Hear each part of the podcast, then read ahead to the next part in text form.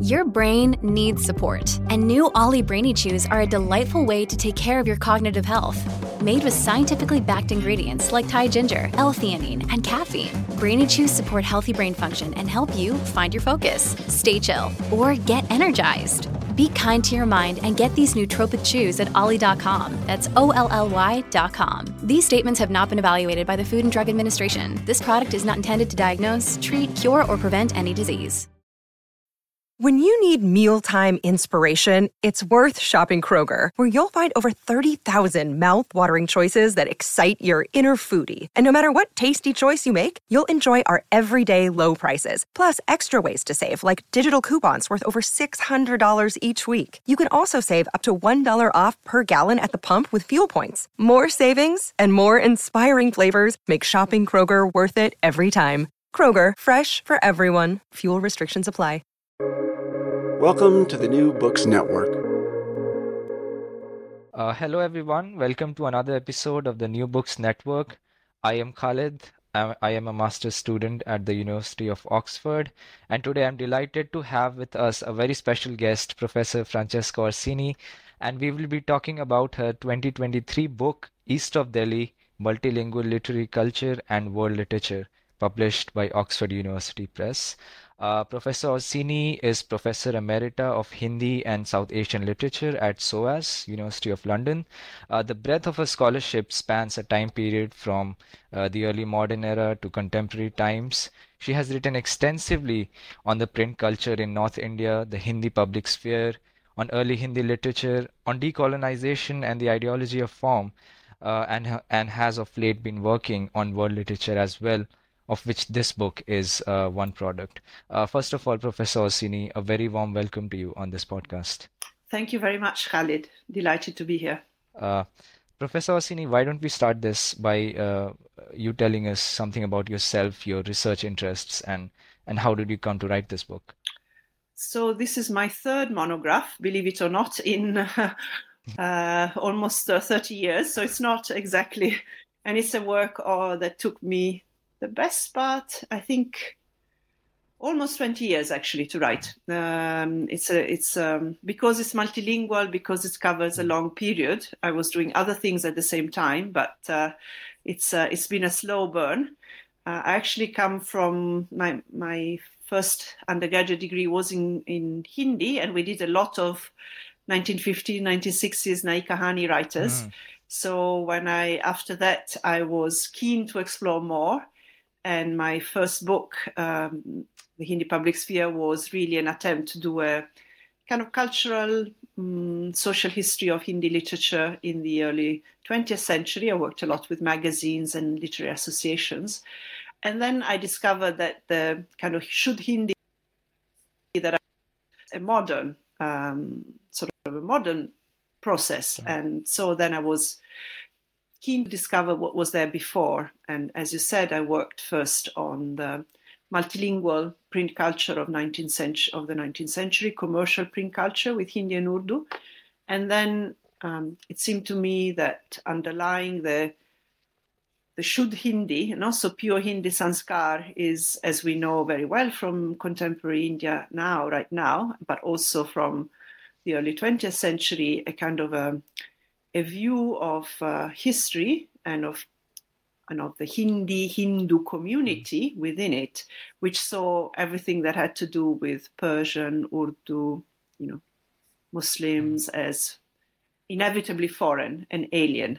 So I thought that um, if, uh, in fact, instead, uh, North Indian society and literary culture were multilingual and actually people were familiar with several idioms and, and traditions and so on.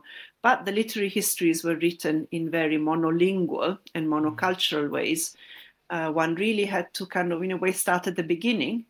Uh, so, from the early, you know, important works in Hindi, interestingly written by Sufi poets, uh, Sufi Muslim poets, um, to um, rethink and and rethink uh, the, the historical narrative underpinning Hindi literature, um, as well as to rethink Hindi literature in ways that were more suited and um, you know, fitted more the kind of multilingual society of which literature was a was part and was a product.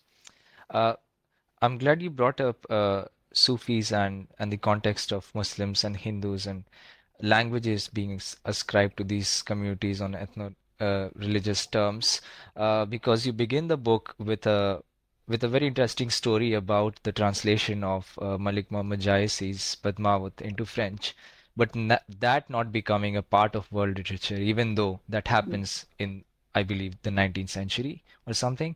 Uh, so the the concept of world literature is kind of very central to this book. So if you'd like to tell us a bit about what world what world literature is and what are your criticisms and your interventions and and what approaches do you have to deal with that? Yes, so I mean, world literature. Um, I mean, there are many, many ideas of world literature and approaches to world literature. So there's, I think, a, a, an enduring sense of world literature as being, you know, the best mm. literature of all the world, and that I think um, remains in a kind of common sense idea of what is world literature.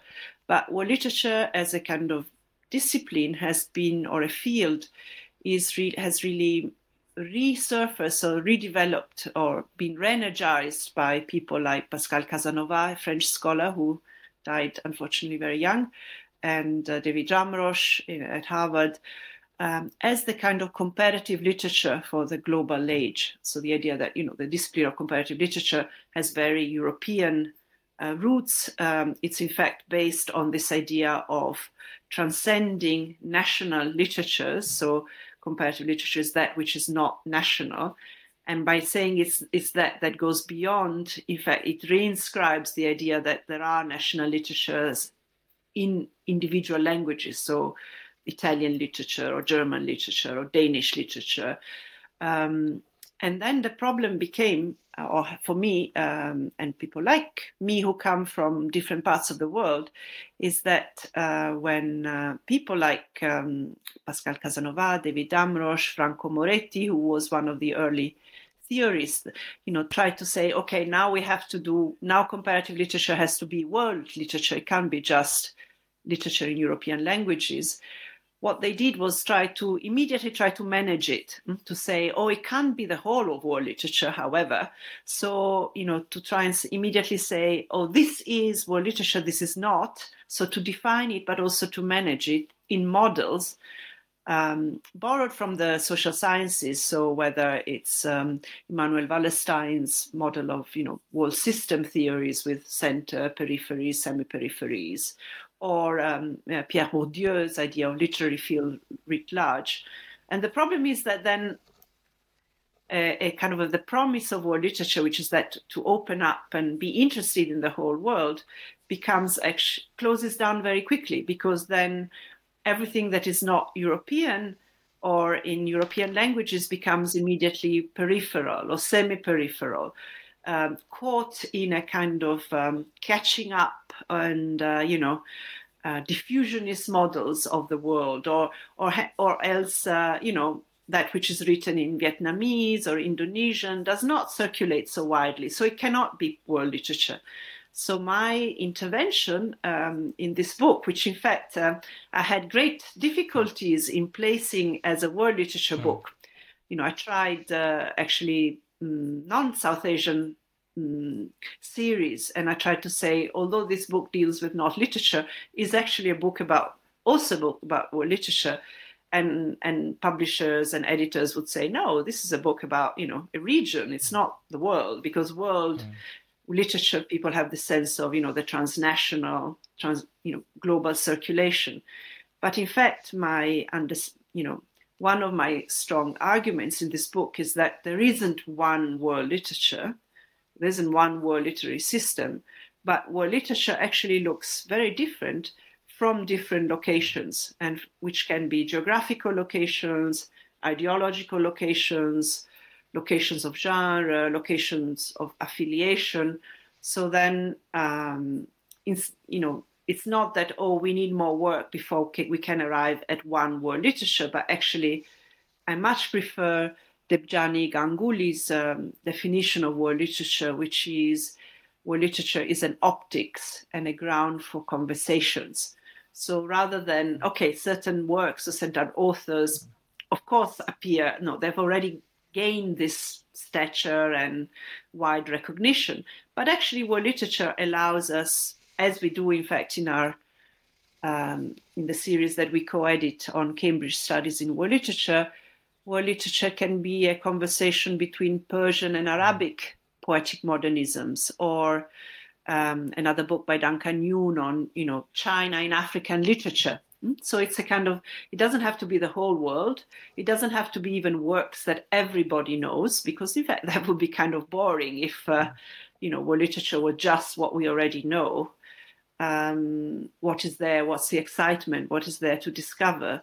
But really more in optics, trying to find different ways of doing world literature. So my gamble in East of Delhi is to say, okay, um, if most of the of the approaches to world literature have been this kind of systemic top-down approaches, what does world literature how how is doing world literature, which is to be aware of circulation of different scales or different the multiplicity of uh, of um, yeah of tastes and uh, and scales of literature how does it what what does it mean to do it from a particular location mm.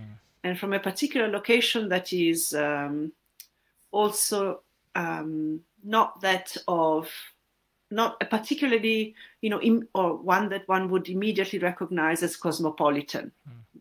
so you know if of course if you talk about you know the big uh, courtly centers or the big courts or say port cities or you know big hubs mm. of course again um, you know world literature in terms of circulation of people of books becomes more easy to uh, to imagine uh, and perhaps to trace but what does it mean to do world literature from um, from a region that is actually that doesn't have an imperial center that is kind of scattered in you know small towns and uh, and a countryside um, over over a long a long period.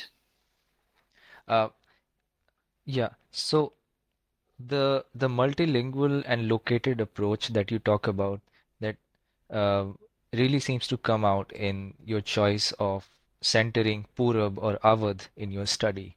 So would you like to talk a bit about that approach and why did you choose Awadh as the case study? Yes. So, as I said, located because I think every approach to world literature is located. So, um, and um, you know, one of the one of the notions that I use is that, in fact, of the multilingual local. And in local is not for me a particular scale, you know, a small town or a city or so on, but it's really this kind of the idea of a of a location. And multilingual, partly because that's the reality there on the ground. If you take this area, which corresponds to current eastern Uttar Pradesh, uh, or, and was called you know, Purab, and the people there were Purbiyas, or um, and then um, becomes known. I mean, Awadh was the name of uh, Ayodhya, no, the, the sort of medieval name mm. of the city of Ayodhya, and was already a kind of province.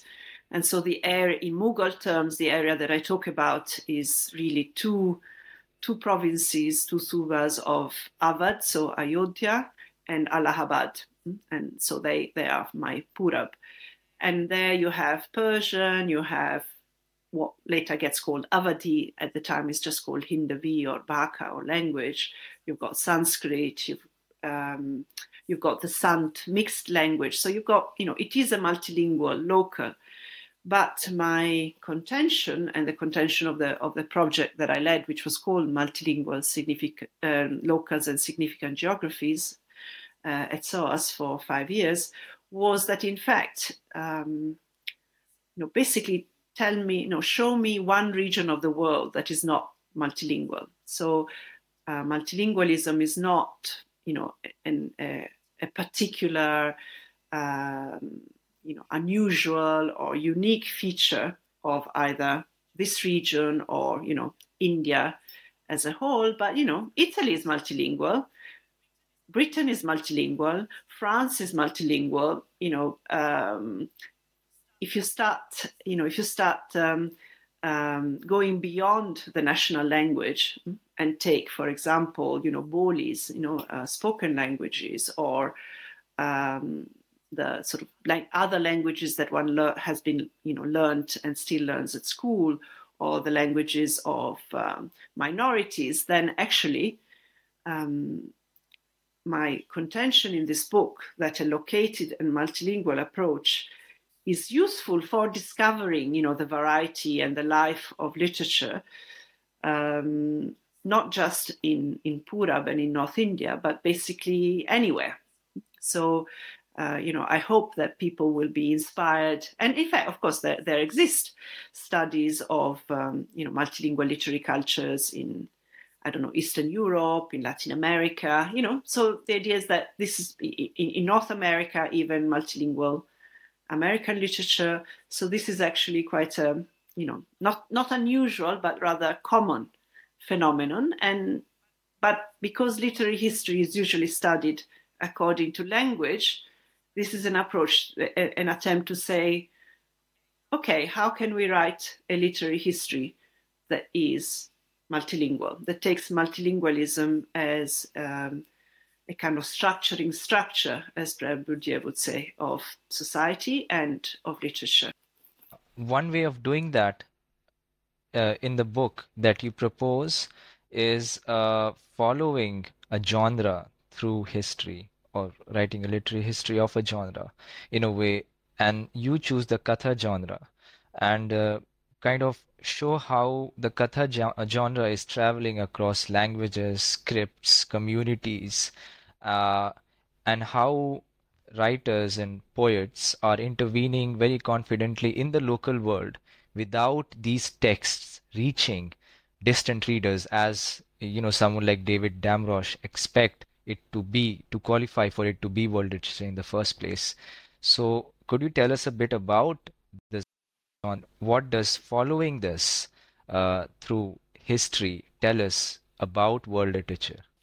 Yes, so katha is a very generic term for a story, no? Katha kehna from, uh, um, and the reason why I use it, you know, is to um, uh, to sort of uh, you well first use an emic term, so you, a term that has actually is used in the text, but also to, as you say, to uh, bring together hmm, texts that otherwise would be considered as belonging to different groups or different traditions um, of different languages. Um, because we're endlessly surprised that people, oh, how can you know, how can these Persian intellectuals be aware of this Hindi story, or how can you know uh, Brajbhasha writers know about this Persian tale? Um, and actually, I think if instead we think of, and the Katha genre, of course, like songs, like most other genres uh, in the early modern period, was what um, uh, Narayana Rao calls an oral literature genre, so a genre that we, you know, was copied in text, but also recited or performed. Uh, so people would hear it uh, and would and people would hear it who would not necessarily know how to read the text in that particular script. And in fact, one of the consequences is that we see text copied in multiple scripts because you know uh, the text itself is the same, but depending on the script that the patron of the copy was familiar with or the copyist was familiar with, we find the same Padmavat written in uh, Persian script or in uh, script or in Nagari script.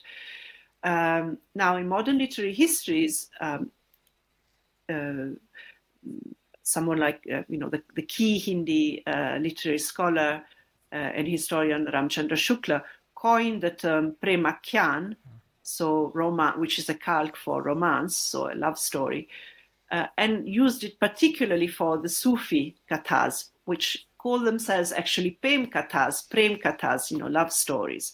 And by doing that in his uh, Hindi Sahitya Itihas, Hindi literary history, he actually divided hmm, uh, the um, kathas like, say, um, Jain kathas or, you know, Hindu kathas or um, take a, a katha like the Ramcharitmanas, which also calls itself you know, a Ram katha or a Krishna katha, from this Premakhyan, which were written by Sufis, which were not completely Indian, as he said.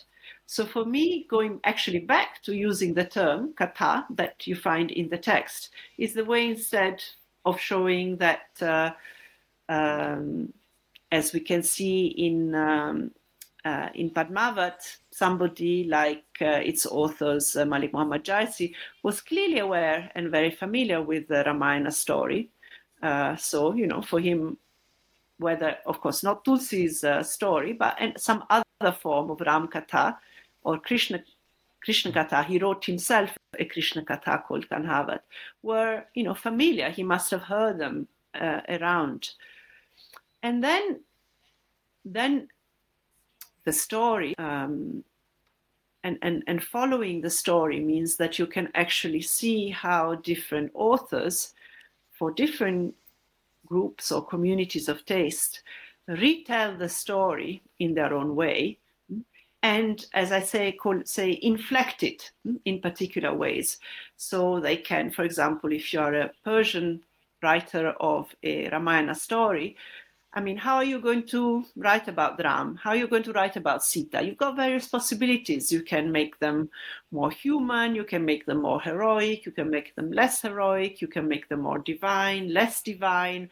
So um, I think that this idea of retelling, which of course we have already from uh, A.K. Ramanujan's, you know, um, 300 Ramayanas. You know, it's not a new story in a way, no, not a new approach, but it's this idea of, of saying that people will have been, uh, I mean, you can see in the text their awareness with a whole range of stories, not just in the language that they write in.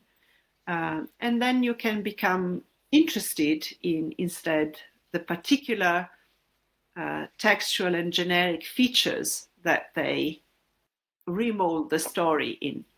So that, for example, in the 19th century, as you know, there's a, a great uh, PhD, for example, on Urdu Ramayans. Mm.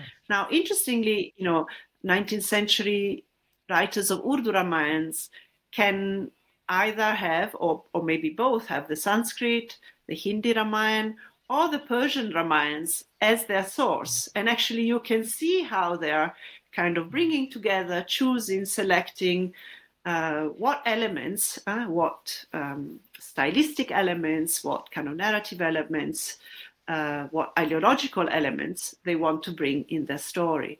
You know, the earliest Hindi Shakuntala is actually, you know, comes from Braj that is aware of the Persian Shakuntala. Mm-hmm. As well as the Sanskrit one. So, you know, that's following also shows us the reworking, but also the yeah the kind of the multi-layered, the multilingual mm. world in which these te- of which these texts are part, rather than again you know separate traditions, separate language traditions.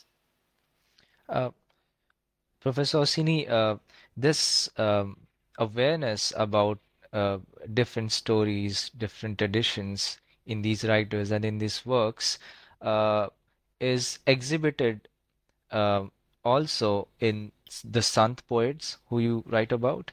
Uh, and you call that process ventriloquism, which is, uh, if I am correct, a way to channel different metaphors and, and different sort of different sorts of uh, stories while giving performances in a way.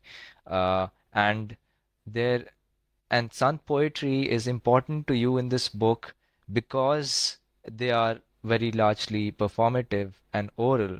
And the oral is usually excluded from world literature because it is not written down. So you also make a case for making world literature oral in a way to extend its uh, conceptual limits. So would you uh, like to talk a bit yes. about that?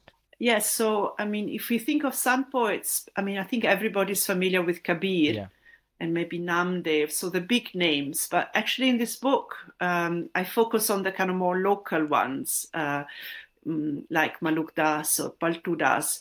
And uh, what you find is that they are, what I call ventriloquizing, is that they they show uh, so as if they are speaking in different voices hmm? so they they speak in the voice of uh, you know they use women's song they use uh, seasonal songs they use swing songs jhulna songs they use Holi songs they use um, kind of sufi um, um, sufi idioms they use even uh, uh, kind of quasi persian as i say you know so, uh, so they use in, in linguistic terms, um, they don't use Persian meters, but they they use Persian phrases and uh, in a way like you would do English today. Uh, so you would not necessarily use the whole English or use English meters, but you use use English words and phrases. So um, of course, I don't know exactly why they're doing it. You know, mine is just a, a speculation, but. Um, a certain variety, of course, you find in a lot of poets of this time. Again, think of Tulsidas, you know, he does also, he does, you know, he works in different meters and, uh, um, and, um, and he, he clearly, you know, enjoys showing that he can do a Ramayan in Kavita form, in uh, um, Barvai or in, um, in not not but in um, um, Chopai Doha and so on. But uh, what I find in the Sants that in a way that's kind of multiplied mm, and uh, um, and it seems like my interpretation, at least for Maluk Das or Paltu Das, is partly a kind of communicative one. That you know I'm going to talk to you about um, the sort of mystical realities or the practice that is needed or the values that are needed. But I'm going to talk to, you know, I'm going to present them to you in, uh, in forms, in song forms, poetic forms that you are already familiar with, in metaphors drawn from the every, from professions, from you know, kind of stories and emotions that you're already familiar with. And I'm going to stamp put my stamp uh, on them. However, so often what you see is that uh, a Sant song at the end will have, you know, it's the will have the twist. So this seems to be a whole sort, say, uh, weaving, or a whole song about um, pining for your uh, absent husband. But in the last line, I'm going to say, but actually, you know, the true one is your beloved, and he's always with you or something like that. Um, now, what I find interesting from the point of view of world literature, as you say, is that typically world literature, because it comes from this idea of you know written text, often printed, wide range in circulation, um, thinks of uh, circulation only in terms of translation. So you know that recirculates is uh, um, so in world literature, because world literature always thinks in terms of texts and printed texts and the circulation of printed texts across languages uh, in, in, from the point of view of world literature can only happen through translation. I think that for me, um, both Kathas and Sant poetry are a very good example of the circulation of tastes and of stories and of metaphors topoi, and so on, not necessarily through translation, what I call a kind of poetic traffic without translation, which explains why up to the 19th century, 20th century, even now, uh, and, and in fact, um, later Parsi theatre and then film pick up on this, you know, variety and circulation without translation that even people who are not, you know, uh, formally educated in different languages or different poetic idioms immediately understand a Sufi idiom, a Sant idiom, a Bhakti idiom, um, because you know they have access through it through oral, uh, through a lot of it through songs, in fact. And uh, and i think this is again this again i think this is not just true of india. Yeah. i'm sure that you know if one were to look in you know other parts of the world um, our, our literary tastes are not just built on books. That's what i mean want to say. And i think world literature well to uh, become more, you know, open open to to songs, for example, mm, or to uh, yeah access to um, how do we access, uh, how do we get, how do we gain our literary tastes, and how do they become part of our bodies? Uh, so, Professor Orsini, one reason why um, Sant songs or Sant poetry is so important for world literature is because it also brings to the fore an element of anti-caste sentiment, which is quite prominent in at least some of these poets' works. So, could you talk a bit about that? Yes, uh, I mean, Sant poetry, so the poetry of um, um, devotees, and uh, actually, Sant is a really nice term because it uh, comes close to a saint, and so they're poets and saints, they are themselves become object of devotion or, uh, in fact, leaders of uh, new communities. Um, and some of them, the most famous one, if you think of Kabir or Guru Nanak certainly are, in a way, already part of our literature in terms of the, their fame. The many times they've been um, they've been translated and they're yeah kind of a worldwide circulation you could say but as you say sants are also important for world literature from my perspective in other ways. Um, for what i say they kind of stamp the everyday. So they take any kind of uh, of uh, available poetic and song form around and they kind of twist it at the end. And one of these way one of their one of their one of their topics you could say or one of their concerns is in fact uh, the fact that it's devotion and uh, you know a pure heart a heart full of longing a heart full of bhakti uh, that is what matters and not and not um, divisions of high and low, or divisions of gender, or in fact divisions of caste.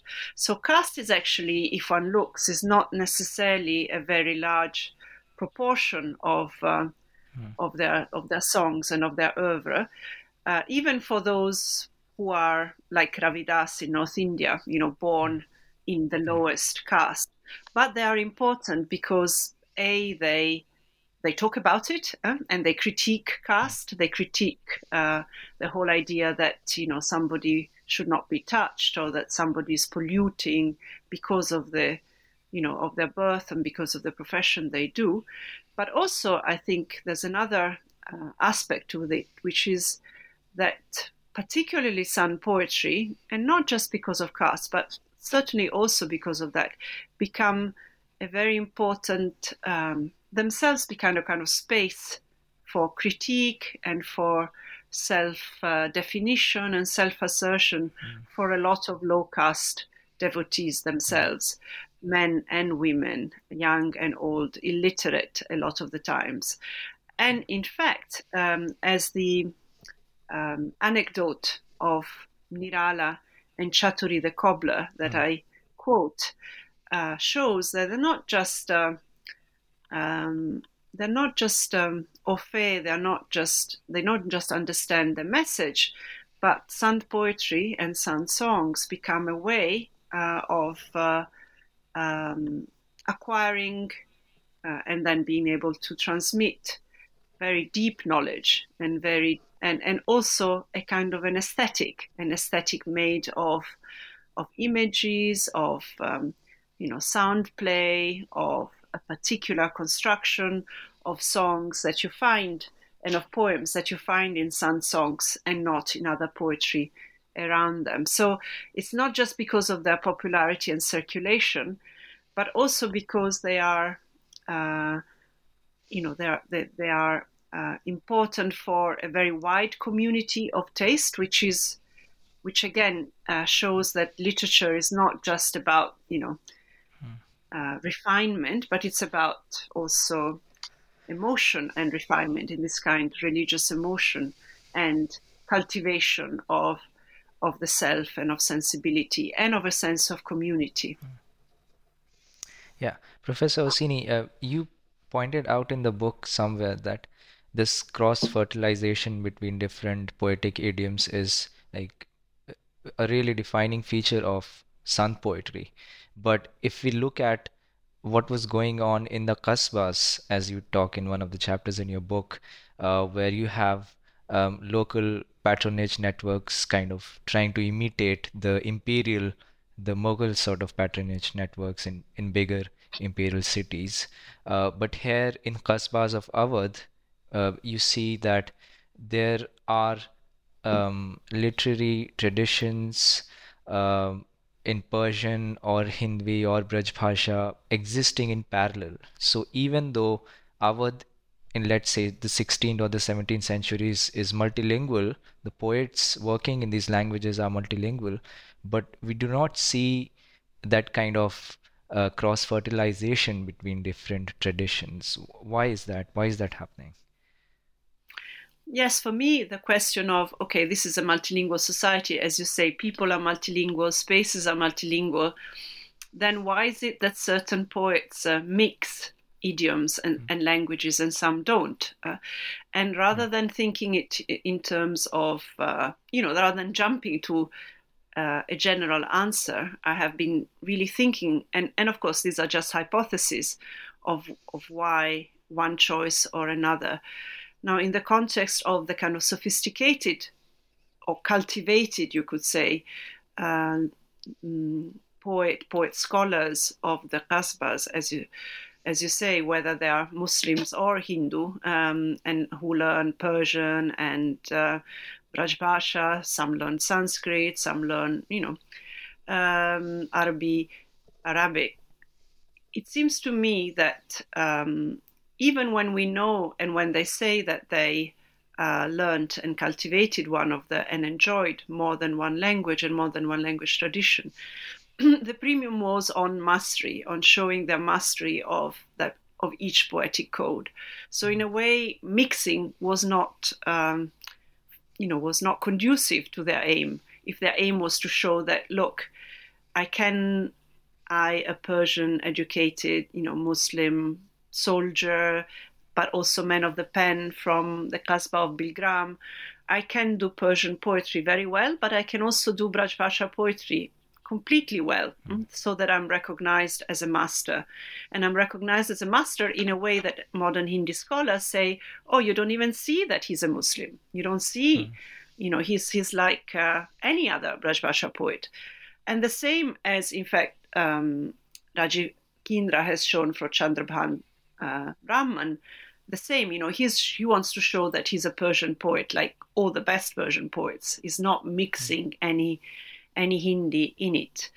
Um, and it's quite interesting in a way that I think some of the patrons do. Uh, um, so um, um, Khane Khanan, Abdurrahim Khane Khanan famously mm. does and famously, you know, shows that he can write in different um, in different languages. But it seems that the poets, uh, particularly if they become kind of professional poets, court, courtiers, they will specialize. They will know more than one language often, but they will specialize in one and will not mix. Whereas I think, I mean, and again, this is a hypothesis. Um, if I think of a sant like Maluk Das in the Qasba of Kara, which mm. is, you know, dotted with Sufi shrines, Sufi uh, establishments, uh, is a Muslim majority, Qasba.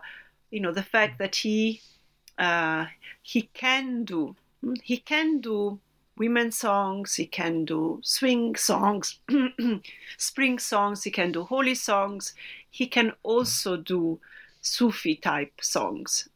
That is a way, in a way, a kind of um, cultural translation, you could say, or cultural religious translation that Sufis themselves were doing. So you see the, the mixing and the translating of, of ideas and of images going on both ways. Hmm.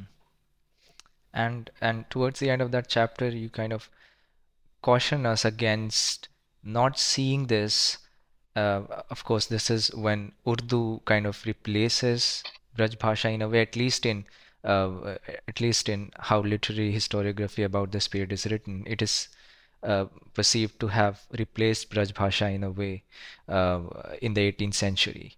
And then there is the other side of this where we see this the coexistence of different languages as uh, popularized by the phrase, you know, Ganga Jamuni Tehzeeb, like a pre-lapsarian, pre-colonial whole.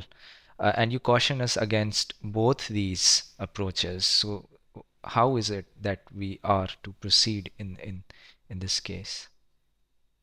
Yes. So in the first case, I mean, it's very interesting. I mean, I think if you talk to anybody and say, "What what is for you the culture of Awadh?" They will only think or immediately think of Urdu courtesans, mm. you know, the city of Lucknow. And in a way, um, for me, it's interesting. Exactly, not not not as a sort of uh, wanting to puncture anybody's, you know, um, narrative, but really, it's interesting to see how languages and literary tastes changed even in the pre-colonial period, in the pre-modern period. That um, yeah, I mean, Urdu was not popular until 1750 in this region and then became hugely popular. So popular, in hmm. fact, that it uh, kind of erased the memory of the earlier um, earlier tastes. And that's in a way how things go, hmm, rather than oh, Urdu is you know we have to find some kind of uh, um, continuous ancient line, and with Hindi also we have to find a continuous ancient line. That's to me seems not to be the way things work have worked. Um, on the other hand, um, often in uh, in in literary histories and accounts of this region, already in the uh, on the early 20th century, particularly when uh, uh, you know, communal or you know, religious tensions, religious riots, uh, sort of wreck Indian cities, North Indian cities in the 1920s. Then this idea that oh, uh, you know, sants, for example, hmm, somebody mm. like Kabir can, you know, embrace and speak in more than one idiom. Uh, a Muslim, but who seems to speak in a Hindu idiom, that becomes a mm a proof of uh, social harmony. And for me, that's uh, again too much of a simplification. That actually is uh, um, is unhelpful because as uh, as Gramsci, as other you know um, mm. Raymond Williams and other scholars of culture have taught us. I mean, culture is always a domain of uh, of conflict, of hierarchy, of struggle, not just of struggle, but so um, you know, without again wanting to point, posit some kind of um, immemorial, you know, ancestral enmity between languages or between people. Uh, I, I, don't think one should also posit multilingualism necessarily as um, you know, as a kind of embracing of an other, hmm, rather than you know different aspects, different um, different tastes, with different aspects of the self that could very well coexist with, I don't know, uh, you know, caste feelings, with, uh, you know, enmities towards other communities, um, uh, misogyny, you know, all kinds of, hmm. um, you know, all kinds of, um, you know, social um, social attitudes. Uh, in fact, there's a very nice uh, very interesting character in um, Rahi Masoom Raza's novel Topi hmm. Shukla. Uh, his grandmother, so he's a Brahmin, but he comes from a kind of Urdu Persian educated household. Mm-hmm. And his mother, uh, Raza tells us, you know, she loves Persian poetry and hates Muslim, hate Muslims. And I think that's mm-hmm. quite important in the sense that, you know, one doesn't have to go, not because you love Persian poetry, you have to have particular ideas about you know society or other communities. Um, yeah, I think that's quite useful to keep in mind. Hmm. And uh, since we were talking about culture, uh, a very important change that comes uh, is um, the colonial encounter beginning in the 19th century, I think, and that changes at least superficially a lot of things. So, can you just tell us briefly about what effects does colonialism have on the multilingual literary culture of Awadh in the 19th century and let's say in the 20th century as well? Yes, so um, I mean, this is uh, the topic of my fifth and last chapter, and mm. and basically I take a kind of position against something that I think I, also embraced earlier, or a lot of us embraced earlier, this idea of the complete epistemic shift and uh, mm. in a way you know colonialism coming and changing everything and reshaping um, individuals and society and relationships completely now of course and, and and what instead i try to posit that of course at the level of you know the basics the institutions you know mm, the printing press associations uh, you know public education um, ideas about language and literature, ideas about society, about progress. I mean, it, of course, colonialism has a huge impact, and, and I'm not going to deny that. But I think mm. that we have perhaps, I mean, I think that one of the advantages of coming to colonialism from the pre, from um, the periods before it is that we can see the continuities and the kind of rearrangements of tastes instead of you know a complete epistemic shift. So mm. for example you know and, and i think particularly and and I, we have to in a way train our eye uh, a little bit away from or you know to go beyond um, the innovations the literary innovations that we always focus on. So the novel the essay you know um, mm or you know the kind of the modern educated english educated intellectual and see kind of modernity just as a indian modernity as a kind of translation from english. Um, i think if we train our eye and look at um, at some of even fact of the key people uh, like bhartendu harishchandra in banaras if we look hmm. even at magazines or if we look at theater, we see that actually a lot of the older tastes um, continue. They may hmm. coexist now with new tastes and coexist in attention. Uh, so hmm. I, th- I, find it very useful for the colonial period to look at um, at contradictions you know people who say they're going to do one thing and then what they do mm. is something else or they say they're going to write in this language but then other you know they have you have to, Bhartendu, we have to write in modern Hindi, but then all his poetry is in Braj Bhasha. His uh, his uh, plays are full of uh, you know Urdu and um, popular songs. He published a lot of popular songs. In fact, his output and that of Wajid Ali Shah the last king of Awadh quite overlap in many ways in their taste for songs, in their taste for theater. So then, you know, then this kind of um, neat narrative of subst- replacement, you know, colonial modernity as a replacement, as a complete innovation, as a dichotomization, a kind of separation of Hindus and Muslims and Hindi and Urdu. You know, it's not that it's not true, but it's it gets complicated by by what people did and what people liked, and um, and in a way, theatre and of course after it, cinema is a very good place to to look. But also magazines. You know, magazines are a wonderful. Um, wonderful platform because you know a lot of new genres coexist with uh, the kind of celebration and the transmission of older older tastes and older you know older figures yeah and uh, Professor Orsini, one thing that I was really fascinated by was uh, the kind of um, the emphasis on education that seems to be there in, in the cultivation of literary tastes among these uh, multilingual writers and uh, poets and so on, which was there even before the colonial colonial encounter. In the case of Awadh, where you gave the example of a man who was trained in Persian, Braj Bhasha, and all of these. So you were expected to be learned in these languages. And then, of course, with the coming of English education, uh, you get access to uh, um, literatures from Europe um, in English and French and so on.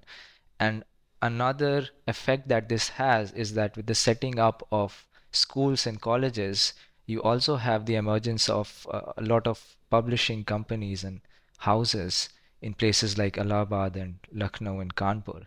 So, so how, how are we to understand the role that uh, education plays in, in our conceptualization of world literature or uh, multilingual cultures? Yes, so so education, of course, is one of the kind of um, cornerstones of the imperial mission, isn't it? No, is the idea that Yeah, oh, yeah. whatever we may be drawing from that society, but we give them education. Now, as scholars of um, and historians of education in India have pointed out, um, this kind of grand declarations uh, were matched by actually very little um, direct investment on the ground.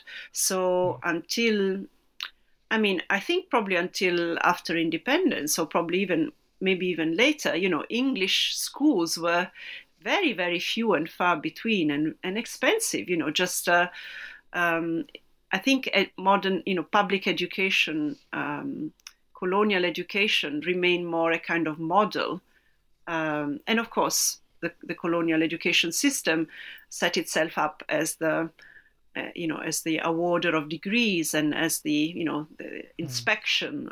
But actually, most of the schools were set up by, you know, local local individuals or local groups and so on. And English was not a very great part of Hmm. education in uh, in North India, apart from the you know the the college edu- college education. In fact, um, I mean, as we know, that's become you know that remained the kind of um, weakness of um, education in India we- well until you know mm, after independence that uh, there was an investment in higher education and less in primary education.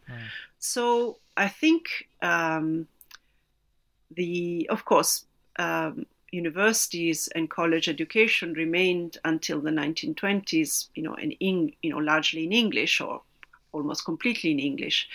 Um, but my point is that actually um,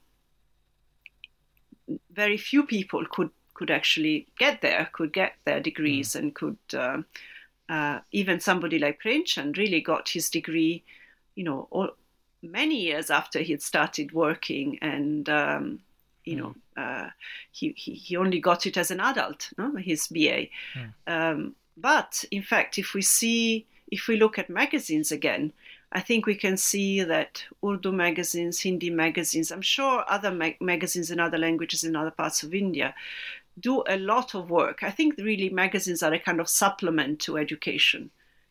Uh, education is very limited in practice, but it's magazines that translate through, from English through English and make um, you know make the world make modern knowledge, make knowledge about the rest of the world, and as part of it, gradually also knowledge about um, literatures of the world available to um, to to North Indian readers. Certainly not. Um, you know, and, and I think that's what I find quite interesting in a way is the um, the difference that within the education system, English literature remains, you know, the pinnacle. That's the model, the pinnacle. Poetry, uh, you know, prose, um, fiction writing.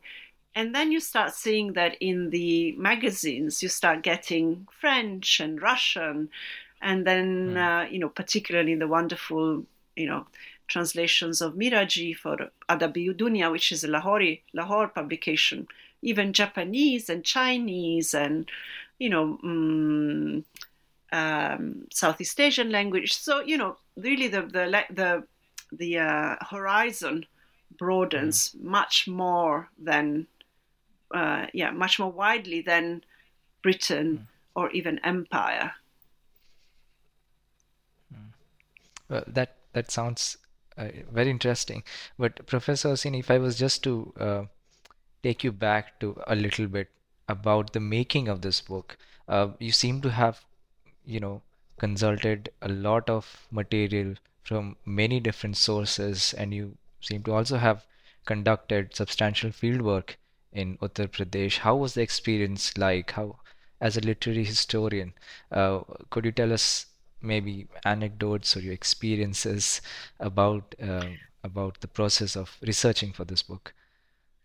Yes, so I, I mean, I've been going to UP and to Allahabad for the last 38 years. So this book came after, you know, a lot of familiarity, certainly with, the, you know, with the city of Allahabad, some with Benares, uh, Lucknow, and and the libraries there. But in a way, this book, which uh, takes me back much further back than my previous books, uh, than my previous research.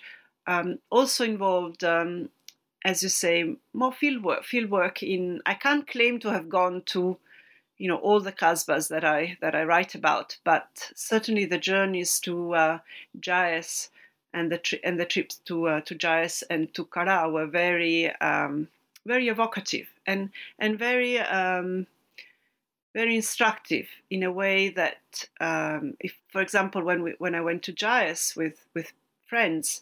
You know we went there and it looked like a you know there was a, street of shops like any other sort of North Indian town. And uh, and I thought okay how do I find Jais scene here? Um, but then through a friend actually um, one of our you know the friends with me Sara Rai she called somebody a friend of hers in Lucknow who knew somebody in Jais who actually ran a petrol pump. And first, you know, he saw this motley group of people there, and he was, you know, he made us sit there and looked at us for a, for quite a while, you know, whether she should take us seriously or not. and then he said, "Okay, come with me."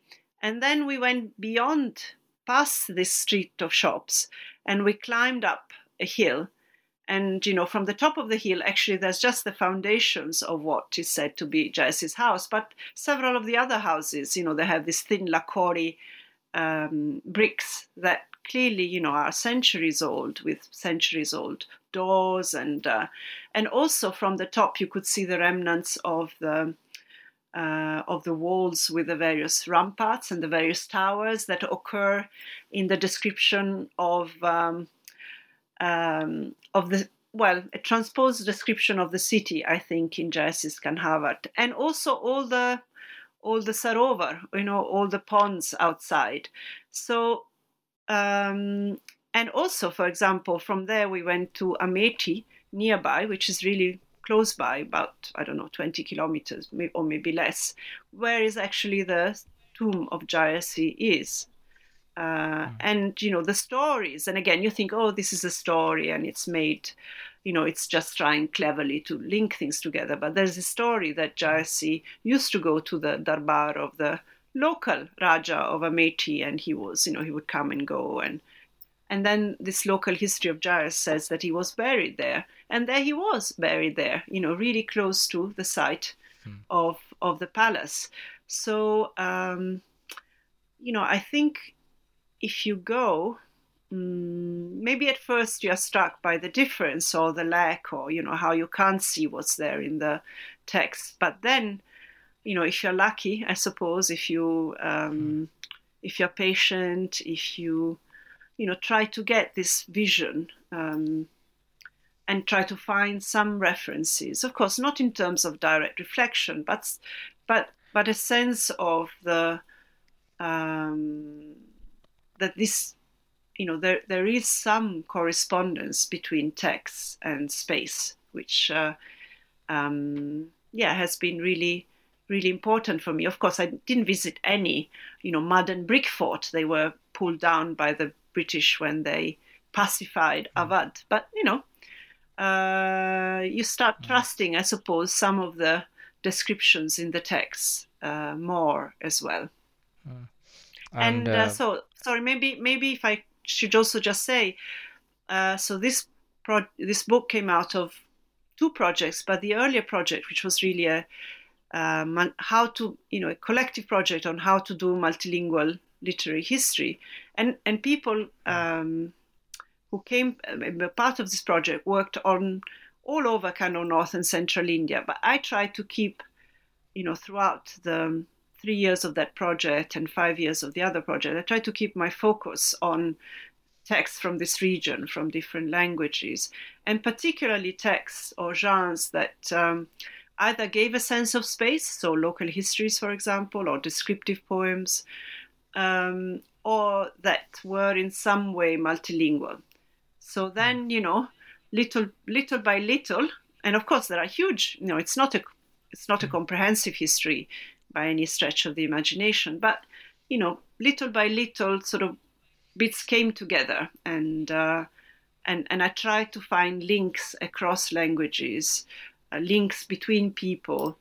Um, find out what they read and what their tastes were and what their education was and and so you know yes the, the book slowly came together uh, we're so glad that it kind of sustained uh, engagement with the space of Awadh. Uh, you know, we re really see that come out evocatively in the book.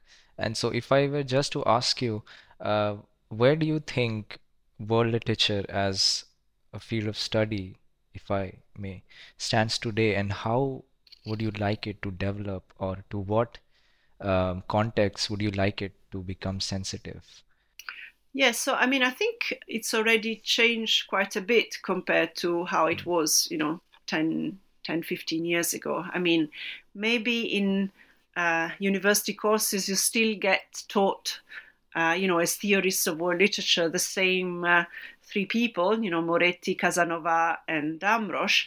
But I think now, in terms mm. of um, approaches to world literature, I mean, um, I will mention again the, the series of Cambridge Studies in World Literature that I co-edit with Debjani Ganguly, and and there, you know, and I really like, as I said, her her definition of world literature as an optics and as a ground for conversation.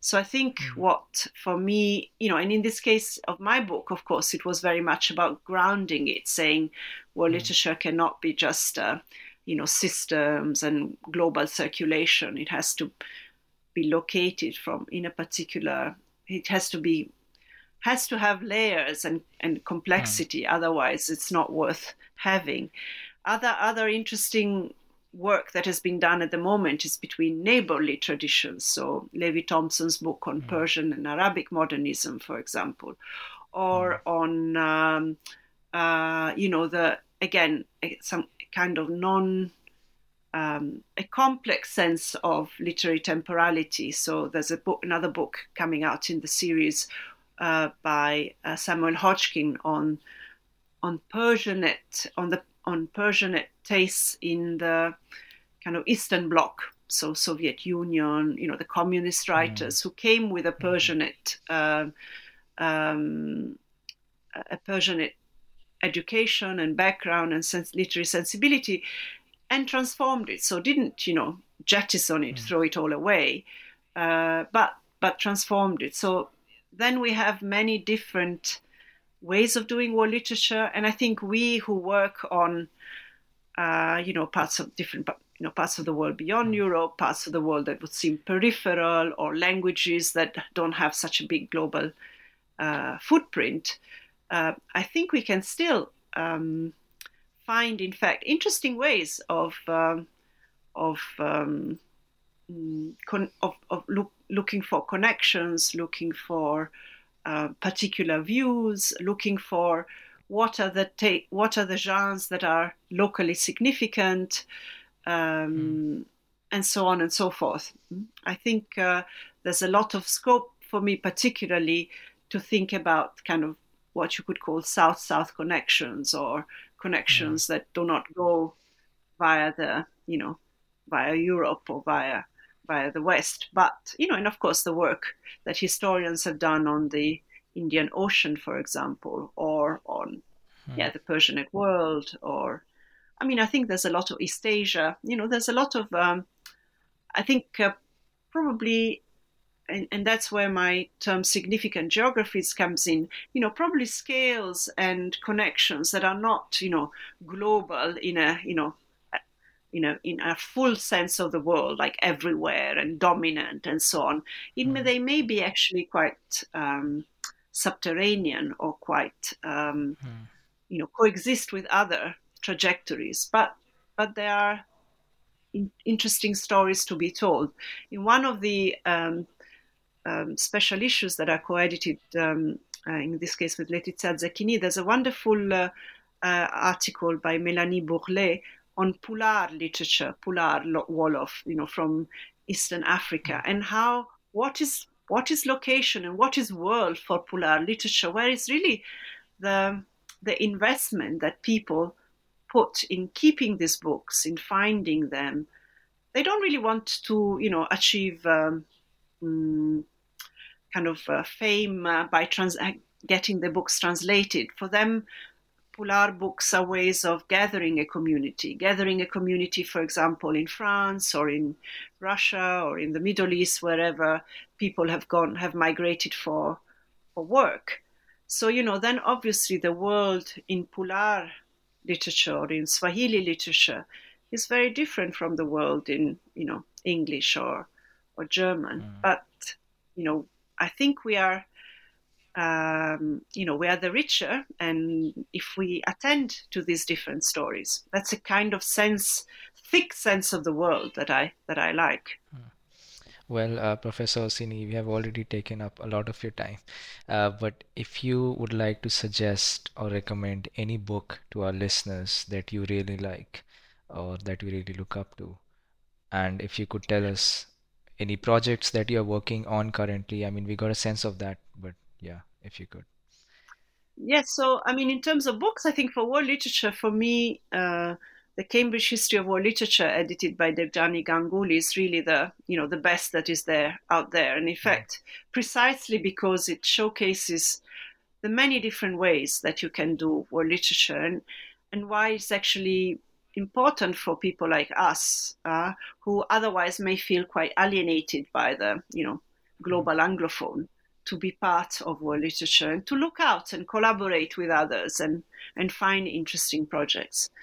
Um, another book that I've really um, uh, you know admired and enjoyed, and I think is very evocative and very original, um, is Ronit Ricci's um, um, second book. I mean, Islam Translated, of course, was very um, has been very influential as well.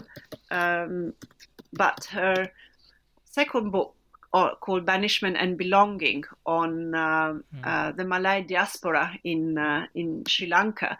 Again, it's that kind of you know uh, surprising and interestingly layered and complex set of narratives and set of meanings. You know, the idea that Sri, Sri Lanka, Ceylon is important to Malays. Um, but also that it has more than one there's already more than one word more than one tradition more than one you know um, layer to it uh, already shows how things are uh, you know how it, it pays it pays to pay attention to the layers and the and the different strands um, and really i think all the books in the in the cambridge studies of world literature um, in world literature so far have been you know, really, I think quite path breaking. You know, there's Duncan Yoon on China in African, the African literary imagination. Um, uh, as I said, Levi Thompson, Samuel Hodgkin, Roanne Kantor on Latin America and South Asia. You know, so this making these mm. connections, drawing these things together, drawing literatures together beyond, you know, the the, the paths that, um, yeah, a certain kind of Eurocentric um, comparatism uh, has sort of pushed us in. And my current project is on magazines. So again, is on uh, magazines in uh, magazines and world literature, but trying to bring together the languages I can work with. So Hindi or Hindi Urdu, um, German, and Italian. So that I'm starting that mm. project now. Okay.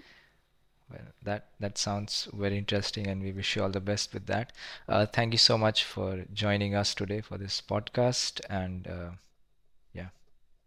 Thank you for being here.